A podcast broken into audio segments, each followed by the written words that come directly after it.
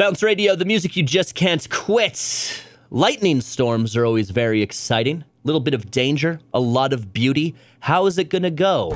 Gets scary when it's right above you, though. That's why I was reading an article about how not to get struck by lightning. Thought to myself, ooh, that seems like good advice. How do we go about not getting struck by lightning? They say you should get inside. Unless inside is an outdoor shed or dugout. They say don't get into those, but get in a building. That that seems pretty obvious.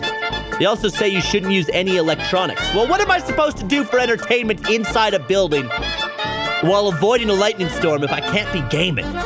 Terrible advice. It also says that you should refrain from lying on concrete. Is that a thing that people do during lightning storms? Like, has somebody just been out there? It starts lightning above them. They're like, oh my God, I gotta find a cement pad to lay down on. They say don't do that. Apparently, it's terrible advice.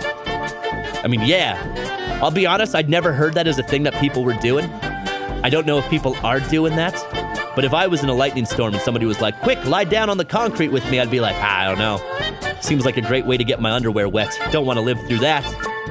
I'd say if you're living through a lightning storm, uh, you're trying not to get struck by lightning, obviously go inside. If you're trying to get struck by lightning to see if you develop superpowers, uh, tinfoil, I suppose. But also don't do that. That was obviously a joke, but because we live in 2022, I'm going to do a quick disclaimer. The Kier White Radio Show is not suggesting you wrap yourself in tinfoil during a lightning storm.